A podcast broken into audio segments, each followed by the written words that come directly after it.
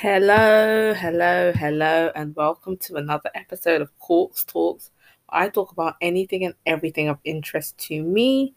That could be political, economic, social, technological, legal, environmental, ethical, cultural, you name it, I'll speak about it. And today's episode is um I think a mixture of things because I've had a quite a jam-packed weekend. Um okay, a couple days ago, I came down with like the worst kind of flu. I mean, I was I was distraught. I mean, I was stressed because you know deadlines, and um, obviously that has an impact on my nervous system, nervous system, immune system. But I was the whole works of you know red eyes, lethargic, runny nose, extremely sore throat, producing mucus, dizzy, fatigued, couldn't keep anything down, couldn't taste anything. I mean, I've only just read the symptoms of the Delta variant of COVID, and I'm like, fam, I would be surprised if I didn't have it. Like, because I don't know how you get a flu in the middle of summer, or not the middle, but the beginning of summer. And like they said, it's very highly transmissible, but I've dealt with it either way. Um, and yeah, I've just moved forward. But still, despite these symptoms, I was so eager to get back to normal after this week, after last week, because last week was extremely busy for me. So I went to see a friend on Friday night, and then on Saturday morning, I went for like a walk, really long walk. And then I went to a theatre that evening, and then the next morning, I was preparing to go to an exhibition at the Serpentine Gallery. And um, for Sunday evening, I just watched the final episodes of one of my favorite series, Lupin.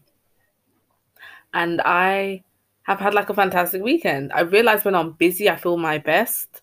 Being productive is such an illustrious feeling for me. Um, it helps abate my anxiety and fear. It makes me feel like I'm doing something worthwhile because otherwise you just kind of sit in your melancholy. But I've also run out of money. Your girls run out of money, so I ain't gonna be doing any more events until probably at least I get paid again. But I liked that I was able to spend as much as I did to enjoy myself because I had a variety of events that I went to um, just to give myself a sense of purpose again, you know, beyond the careers that we do, beyond the work that we study, I always want to say like who am I and what can I achieve? And um taking in arts and culture is a big thing for me. So just to be specific as to what I saw, I saw um a play at Theatre Royal Stratford East, and that's actually um, a, a theatre that was very close to my secondary school, but I don't remember going there when I was in school. I'm sure I went, but I just can't remember what we watched. But I recently went there again um, to watch Noughts and Crosses, which I really, really, really enjoyed. And um, I I think it's going to become my new staple because I like the productions that they do. And um, this recent production was a last minute watch. I was just keen because I was like, very aware that it was ending 19th of June. I didn't even read the description, but I was convinced by the trailer and I wasn't even paying that much attention to the trailer. Sometimes I'll just see a few optics and I'm like, okay, I'm convinced, let me buy it. So it is a one hour, I wouldn't say monologue, I would say one hour experience of a young lady called Femi, whose brother has been killed essentially, and she is going through the motions of what it is to navigate grief. And it was a deliberate piece. It was individual. It was in one space, so you get this stage that is supposed to be a room, but also becomes a court room and also becomes a club. So it was like this transformative space with very little props. It was just a chair for the most part that she would move about in the scene. And on the walls, there were like these sideways crosses. I felt like they were sideways crosses. And um, what's happening is that Femi is being visited by her brother um, as a ghostly apparition because he died and was actually killed in a racist attack, and she's going through the motions of accepting it and trying to heal from it. And what it showed me was that there are many stages of grief.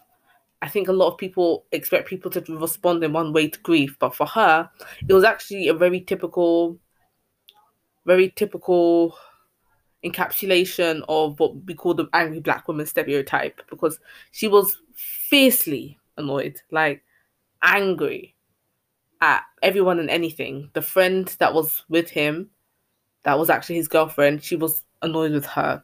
She was annoyed with the aggressors who did it. She was annoyed with the court system. She wasn't annoyed with her parents. Her parents passed away before uh, these murders happened. This murder happened, and that's what she classifies it as a murder as opposed to a manslaughter, which is what the killers have been charged with. And what was interesting is that it started very poetic. You know, what do you do when you see a man at the end of your bed? And you wonder, okay, what are these rhetorical questions trying to inspire in me as a as a watcher? And it becomes clear very soon how much she loved her brother. That familial sense of of love is not something that's often explored in you know film or literature. We are often so devoted to the romantic love, but we see Femi draw upon her Yoruba Nigerian heritage and speak about her being the the them being the the Kehinde to each other's Taiwo, which is like a phrase, um, which is I guess like the Adam to your Eve that we would see in romantic context, and Kehinde and Taiwo are twins in Nigerian Yoruba culture. So you get this boy girl fraternal connection, and um, her brother Shion, which is which is obviously something that I have to pronounce properly because Xion is not Sean, which is what we know many Xions name themselves as in um, English society or Western society because it's harder for most people to pronounce Xion.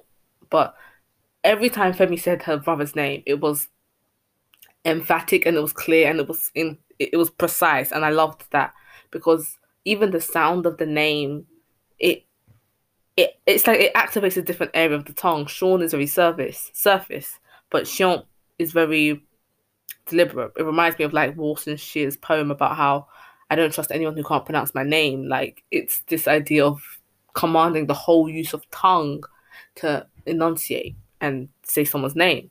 And there was a point during the play where she mentioned that like Sean, when he was being greeted by his girlfriend who was white, her family, they pronounce his name as Sean, you know? And um it was like a constant a constant battle for acceptance in what we see now for many people of one black guy trying to be accepted by his white girlfriend, um, white girlfriend's family, white girlfriend's setting. From what I believe, the story is a case. I mean, it, it wasn't it wasn't i think i don't even think the story was actually that significant. Ironically i wasn't even so concerned about the racism of the attack. I was completely and utterly focused on femi's tra- traversing the emotions because it really was an exploration of a girl who was self-medicating you know popping pills drinking alcohol clubbing but also being very angry and very frustrated. And i guess it kind of showed the extent to which not only grief and bereavement but loneliness can really damage a psyche because we get Femi behaving very emphatically. There were very few moments.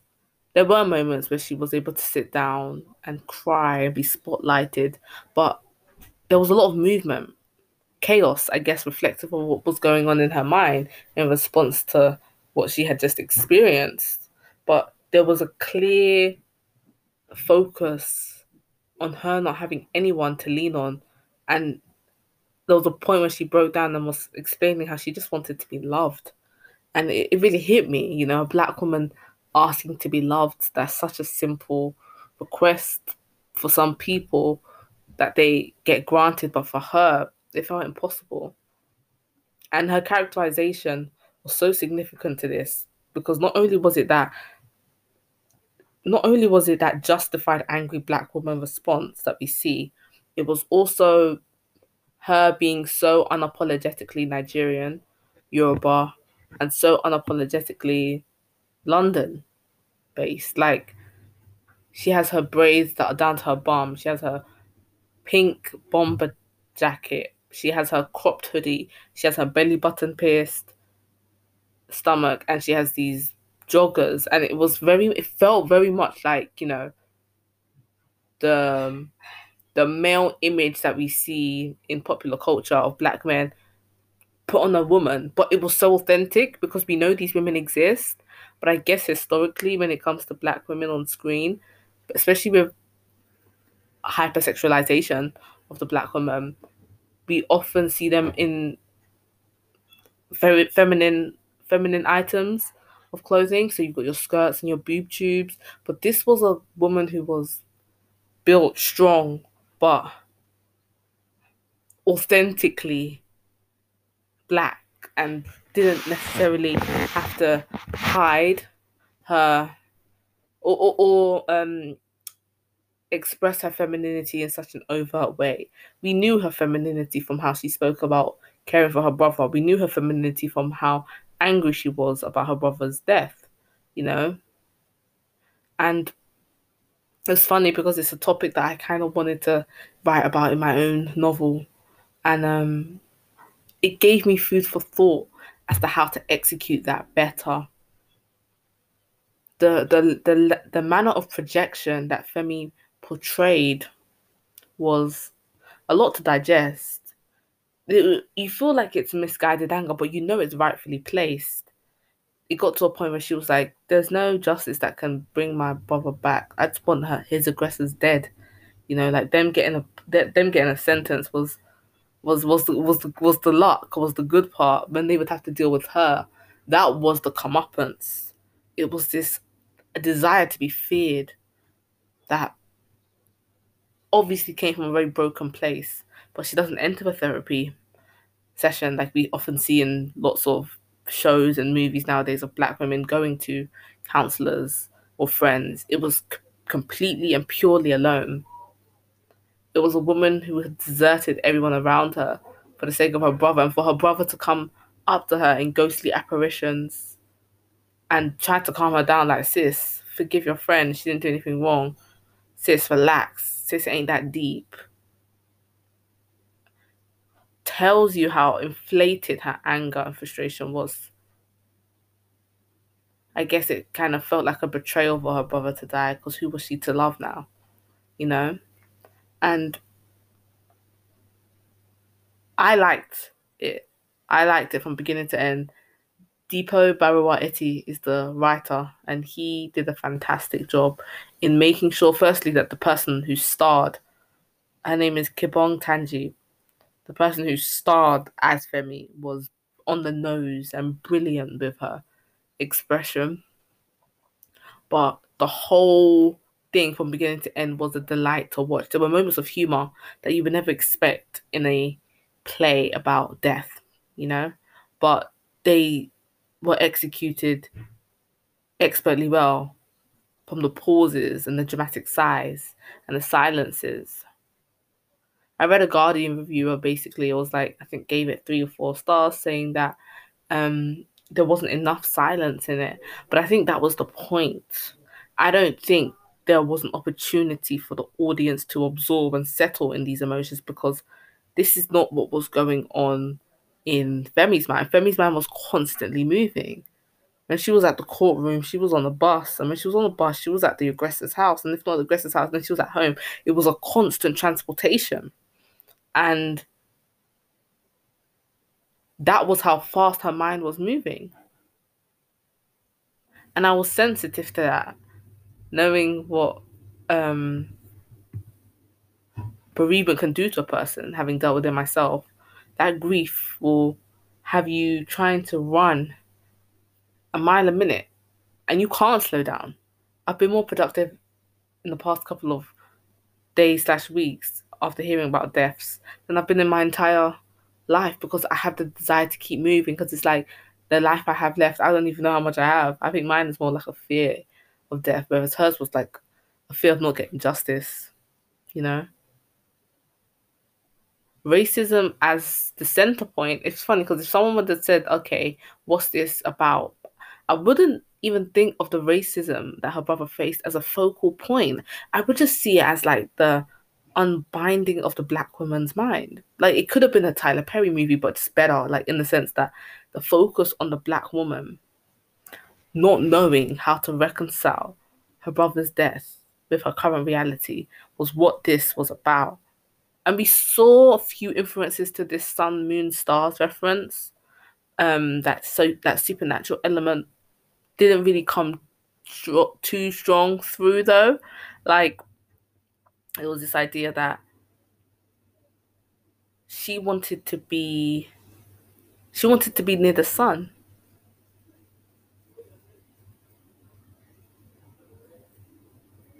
and her brother and was with their dead parents. In some way maybe he was already there. And in the end you see an explosion of stars so you know that he was always there. But this moon is like i think that's where the conflict was.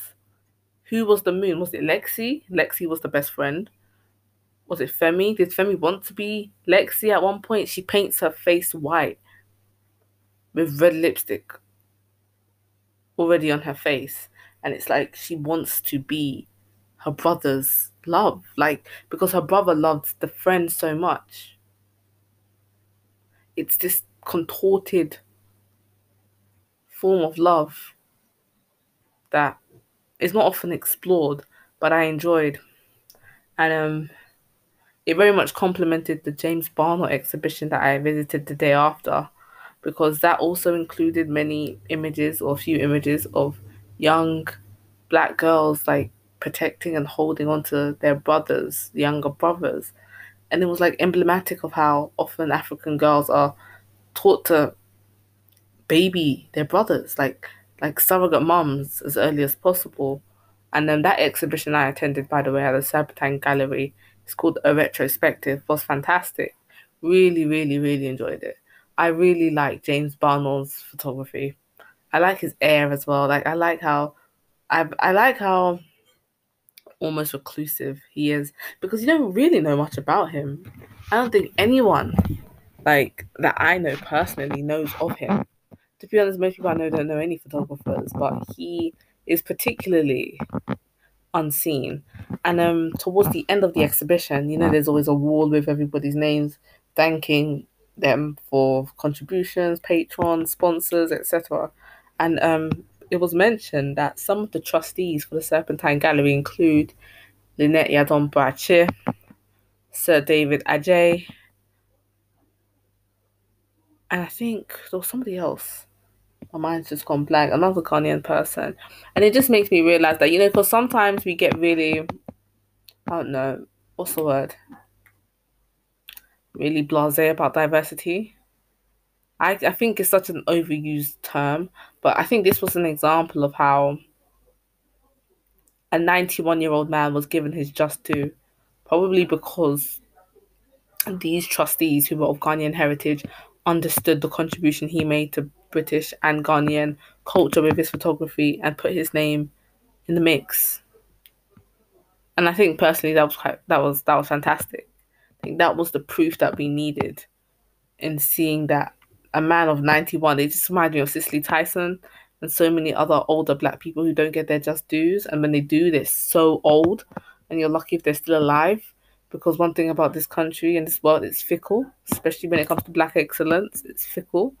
But James Barnor was such a humble guy, and I don't know how these politics go on behind the art scene, but I know that I have a feeling that David and Lynette had something to do with making sure that he got his acknowledgement.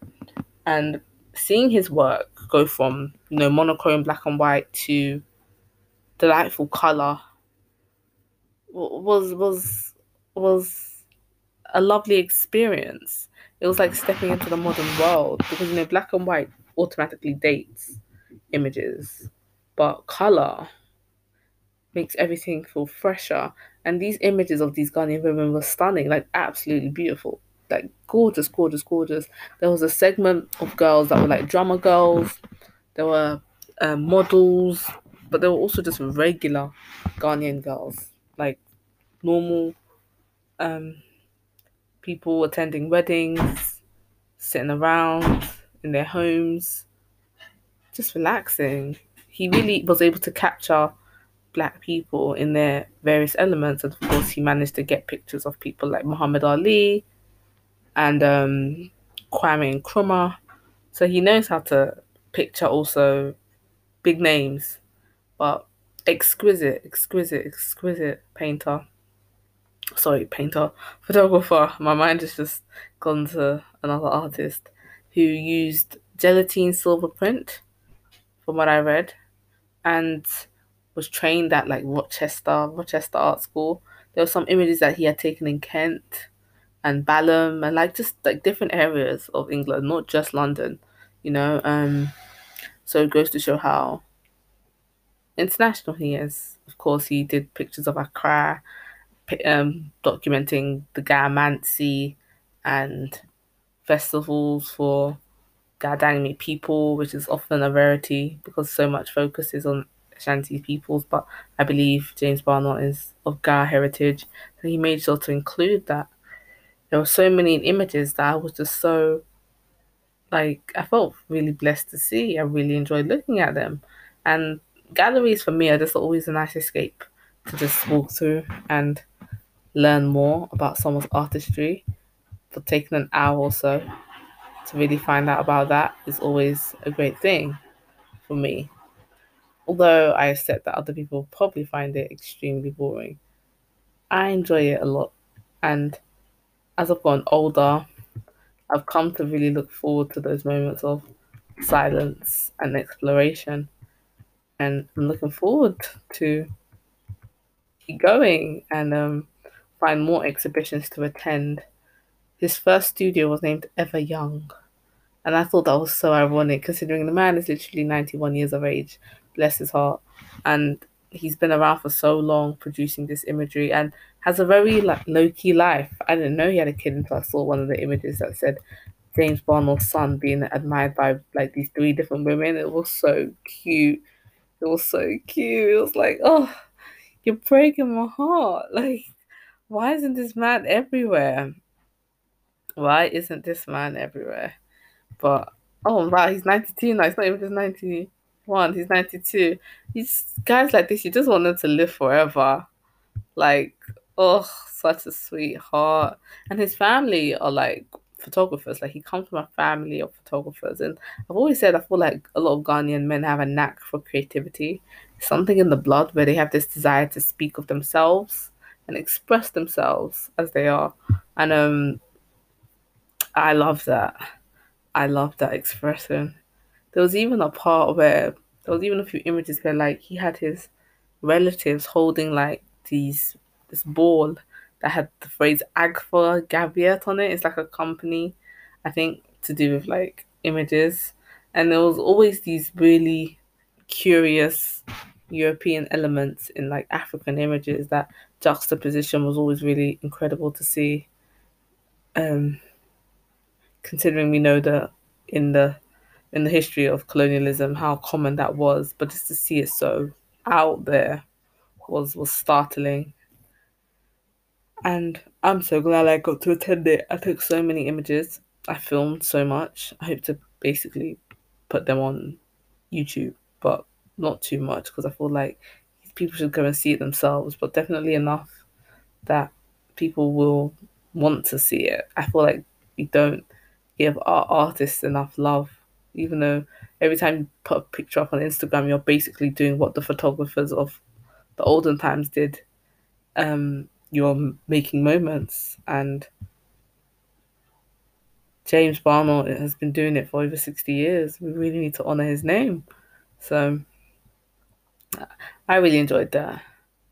And I also really enjoyed the second season of Lupin. Uh, at the beginning, I was not. I'm not gonna lie. I was like, "Oh, this is not gonna live up to the expectations of the first season." Because the first season was kind of throwing you straight into the mystery immediately, but the second season was so Like it took a longer time to burn, but I really, really enjoyed it. Like every time I found out something that I thought I had figured out earlier, and then I found out I didn't know it, that really made me happy. I'm always happy not to know something. I feel like so much in the world. Google, you know, when Sandi Thom in that Irish I was a punk rocker songs, she she has a line about I just miss the days where we didn't know everything. Like, yeah, I feel like Google will tell me everything. It's so boring. But this is new. This is innovative. This is interesting. Uh, Lupin for apparently the French community is not that interesting because they they they they grow up on these stories. I guess the same way what do Brits grow up on? Like what what mascot figure of the UK is known for being like a trickster? Funnily enough, probably it's the Spider Nancy, which is a Ghanaian story anyway. But I'm just thinking, like, what other stories are there? I mean, there's Robin Hood, right? That's all I can think of. We don't really have an an, an individual like that, but Arsène Lupin, that's the name of the figure that the show is named after, is very much a popular face and name in in in the in France. So I imagine it's not that interesting for them, but for the international community, hell yeah. I don't even know. Like I've always loved magician shows. I liked the Derren Brown. I thought he was like really interesting. And then there was that TV show, not TV show, movie. Now you see me. I, I like those kind of things whereby you can't trust what you you're reading or watching, you know. And um, Lupin does that well. It's not Lupin, it's Lupin does that well. And I think the fact that they incorporate Omar Sy, who is from the movie Untouchables, but that's where I know him from. He's such a like he's very much your Idris Elba. Like I don't wanna I don't wanna archetype him like that, but he he just gives me gentle giant vibes. You know, he's like this six foot four, dark skinned black man, and typically you're gonna see him in violent roles in films, but he does play like a thief in this, but it's a thief. It's just it's a thief that's worthy of applause, which is funny, right? Because it's literally how it works in real life, whereby you know guys that hack cryptocurrency and make hundreds of thousands are considered saints, but black people that still bread from local shops to feed their kids are sinners, you know? So it was interesting. And the whole point of the story being a miscarriage of justice due to his father being framed for a crime he did not commit very much reminded me of the sun, the moon, the stars. Again, this idea of like black people are constantly being shafted by the, the justice system. And where do we get our true justice? He takes upon himself, very much like Femi took upon herself to essentially become a woman of her, uh, a woman who had gotten rightful justice for her brother. Again, it's that familial connection. I even like the fact that Lupin didn't focus on again romance. I feel like I'm not really drawn into the romance storylines at all anymore just because they're not reliable or realistic to me. Or maybe they're just not healthy. But these family stories I really enjoy. People doing stuff for a brother, a sister, a father, a mother. These really intrigue me personally. And um I hope to continue watching shows like this and experiencing arts and culture like this. I had a real really fun time walking through Kensington Gardens and seeing all these different people and the sun was beating down. I had to sit down for like 30 minutes just to get my breath back because I was walking a lot. But my God, the heat was a lot. And funnily enough, I actually saw another exhibition that I've been meaning to go to called Van Gogh Alive. That was right there at Kensington Gardens. And I was like, oh, okay, so I can come here later because I was intending to. But when they said Kensington Gardens, I was like, where the hell is that? Because, you know me, I'm not really out here like that. I just go to local stuff, all the things I know, like South Bank Barbican. I've been to Serpentine Gallery before for Faith Ringgold's exhibition, but like that was a one time thing, and I took a different route.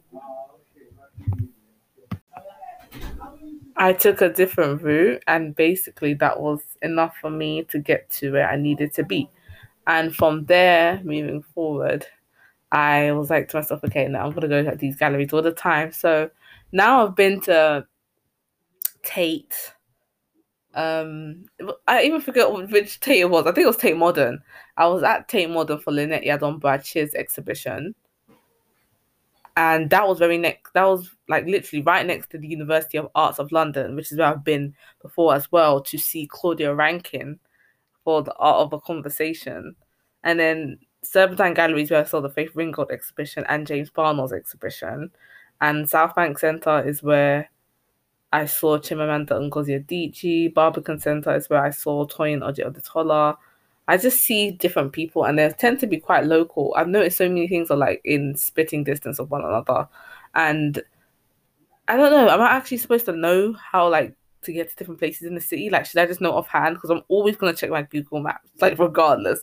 Until I can get these like memorized to the back of my mind, I'm probably always gonna like I'm not going to be rehearsed in my understanding of arts and culture in terms of culture and arts venues. But I've also been to the Bernie Grant Art Centre. I've been to quite a few, but there's so many more. I feel like when people think I've been to a lot, I'm like, there's a lot more. I saw the Royal Albert Hall in front of Kensington Garden. I thought that was cute because opposite it, there's a statue, and I'm assuming that's Albert himself and it was also bringing back the memories of you know all of these stories about removing statues. Like there's also a lake in kensington gardens which is dedicated to princess diana of wales. Like so much of what is the uk or england is colonial like whether you like it or not. Um either it's connected to royalty or it's um related related to um history. And history is unfortunately in, in indisputably institutionally racist and empirical. So it just made me wonder sometimes when I'm walking the street in England, like how many things are in existence because of you know the oppression of black people and i could not imagine how long that list is i'm sure everything has a li- link to an oppression of african peoples in this country just because and when I say African, I mean African descended people. So of course Afro Caribbean, Afro American, Afro um, European, like any Afro descended people. Um, so I'm just super conscious of that. But again, I really, really, really enjoyed this gallery and theatre exhibition, and I'm looking forward to going to another soon. So yeah. Thank you for listening to this episode. I hope you enjoy it. And um, I can't wait to speak to you later about some other topic of interest. Um, take care and see you soon.